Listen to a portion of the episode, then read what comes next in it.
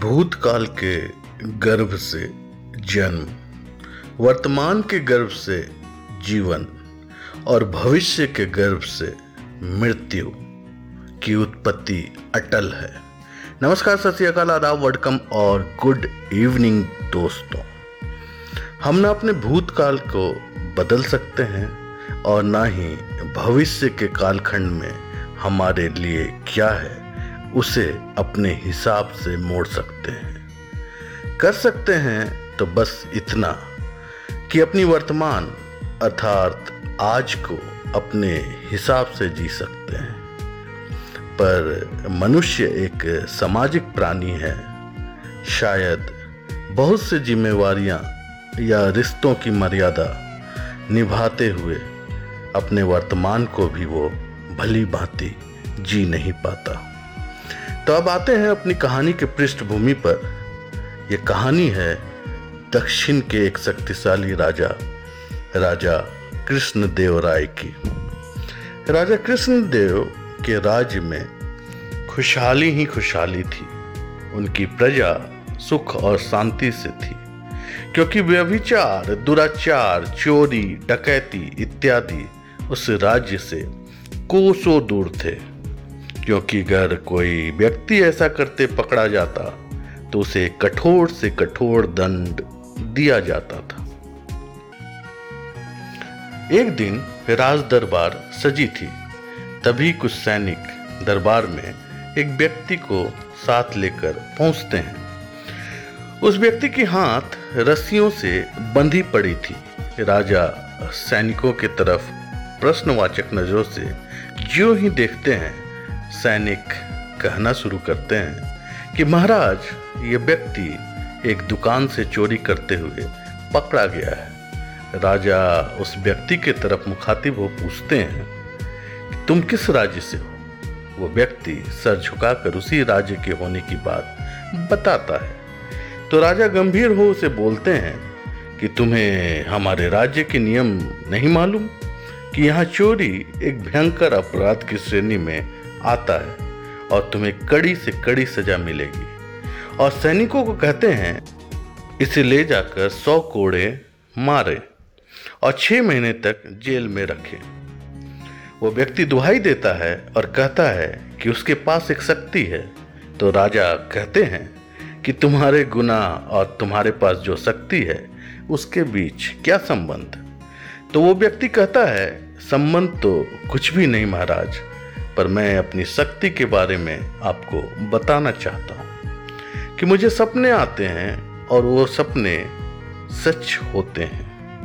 मैंने ये सपना देखा है कि आपके पड़ोसी मुल्क आप पर आक्रमण करने वाले हैं। राजा मंद मंद मुस्कुराते हैं और कहते हैं कि हमारा उनसे मित्रता का संबंध है, भला ऐसा कैसे हो सकता है। और सैनिकों को आदेश देते हैं कि इसे फौरन कारागार में डालो। राजा के हुक्म की तामील होती है और अगले ही दिन वो चोर की बात सही साबित हो जाती है। गुप्तचर खबर लाता है कि पड़ोसी मुल्क आक्रमण की तैयारी में है और राजा इसे सुन तुरंत अपने सेना को तैयार हो जाने को कहते हैं। और राजा कृष्णदेव राय की सेना की तत्परता देख पड़ोसी मुल्क अपनी लड़ाई का इरादा त्याग देते हैं।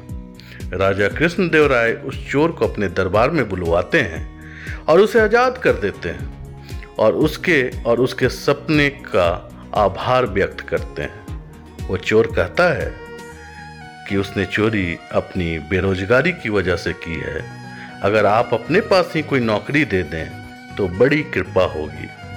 राजा उसे अपने महल का मुख्य दरबान बना देता है और उसे अपने महल की सुरक्षा में रात में लगा देता है।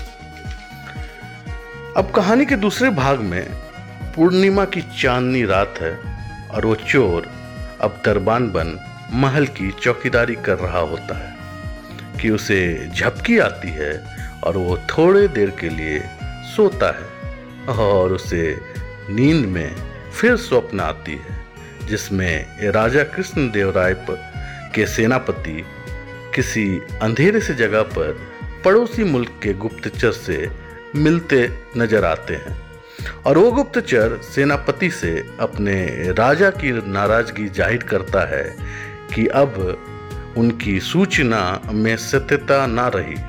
तो सेनापति कहते हैं कि अपने राजा को मेरी तरफ से माफ़ी मांग लेना, मुझे भी तो राजा कृष्णदेव राय की जगह इस राज्य का राजा बनने की जल्दी है, पर पता नहीं कहाँ से वो चोर और उसके सपने आ गए जो हमारा बना बनाया सारा खेल बिगाड़ दिए। पर अब ऐसा नहीं होगा। और वो पड़ोसी मुल्क के गुप्तचर को एक खंडहर में छिप जाने की बात कहते हैं और कहते हैं कि जब तक मैं इशारा ना करूँगा तब तक वहाँ से निकलकर अपने मुल्क ना जाना। इतना देख दरबारी बना चोर की आंखें खुलती है और वो अगले दिन राजा के दरबार में राजा को ये बात बताने के लिए उपस्थित होता है, पर वहाँ वो सेनापति भी रहते हैं। काफ़ी झिझक के बाद वो राजा को अपने सपने की बात बताते हुए सेनापति का विद्रोही होने की बात कहता है। पहले तो राजा को विश्वास ही नहीं होता, पर पहले भी उस चोर का सपना सच हुआ है सोचकर सैनिकों को आदेश देते हैं कि खंडहर पहुंचकर सत्यता की जांच करें और तब तक सेनापति को हिरासत में लिया जाए। आखिरकार बात सत्य साबित होती है। उस खंडहर से पड़ोसी मुल्क का गुप्तचर गिरफ्तार किया जाता है। अब राजा को उस चोर पर और विश्वास बढ़ जाता है। एक दिन राजा शिकार पर जाने को तैयार रहते हैं, तभी वो चोर भागा भागा आता है और राजा को शिकार पर न जाने की बात कहता है। तो राजा नाराज हो जाते हैं, पर वो चोर फिर अपने सपनों की बात बताता है कि वो सपनों में देखा है कि आप अर्थात राजा शिकार पर जाते हैं और उसे जंगली लोग घेर लेते हैं, सारे सैनिक मारे जाते हैं और राजा का बलि के लिए लेकर वो लोग जाते हैं, पर उसका वध होने से पहले जंगली लोगों के सरदार बलि रुकवा देता है क्योंकि राजा की उंगली थोड़ी कटी है और उनकी मान्यता है कि ऐसे लोगों की बलि वो नहीं दे सकते और उन्हें रिहा कर देते हैं। इतना कहकर वो चोर राजा की उंगली पर हल्का घाव कर देता है। अब तो राजा उसे सिपाहियों के हवाले कर उसकी इस बदतमीजी के लिए कारागार में डलवा देता है और शिकार पर चले जाता है, पर अक्षर अक्षर वही घटना होती है और राजा वापस आकर उस चोर को फिर रिहा करते हैं। तभी एक संतरिया राजा को उनके महामंत्री और उनकी पत्नी के देहांत की खबर सुनाता है। राजा चकित हो जाते हैं कि अच्छा भला महामंत्री को मृत्यु की प्राप्ति कैसे हुई। तो संतरी बताता है कि वो चोर सपने में महामंत्री की मृत्यु देखता है जो कि कुछ समय उपरांत होना है। ये सुन महामंत्री घबरा जाते हैं और उनकी हृदय गति रुक जाती है और वो मृत्यु की गोद में समा जाते हैं। ये खबर सुन उनकी धर्मपत्नी भी इस पीड़ा को सहन नहीं कर पाती और वो भी मर जाती है। अब राजा संतरी के कानों में कुछ कहता है।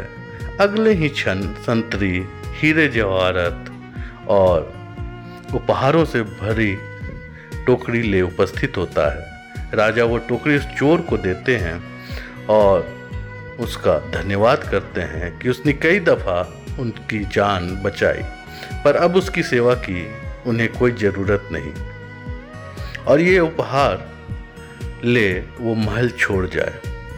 वो चोर इस अप्रत्याशित व्यवहार से चकित हो जाता है, पर वो कुछ कह नहीं पाता और महल छोड़ चला जाता है। कहानी का यही पटाक्षेप होता है। मैं भी इस कहानी के अंत से बहुत ही व्याकुल था। मुझे भी कहानी का अंत बहुत अटपटा सा लगा, जैसा कि आपको लग रहा होगा, पर यह कहानी मूल रूप से हमें ये बताती है कि राजा को तो ऐसे व्यक्ति को अपने पास रखना चाहिए था जो उसे हमेशा बचा लेता है, पर वो उसे विदा कर देते हैं। जानते हैं क्यों? क्योंकि जैसे कि शुरुआत में मैंने कहा था, भूतकाल के गर्भ से जन्म, वर्तमान के गर्भ से जीवन और भविष्य के गर्भ से मृत्यु की उत्पत्ति अटल है और मृत्यु एक अटल सत्य है।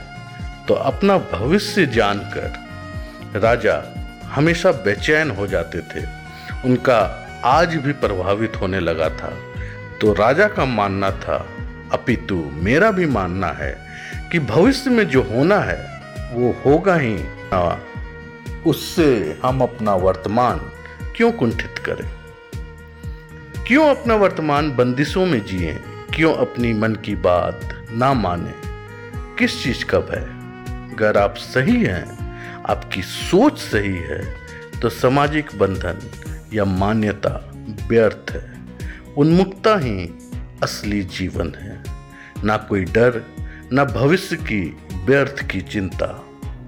अच्छा दोस्तों, आपसे विदा लेने का वक्त आ गया। फिर मिलूँगा इसी तरह अपनी संवाद के साथ। तब तक के लिए खुदा हाफिज।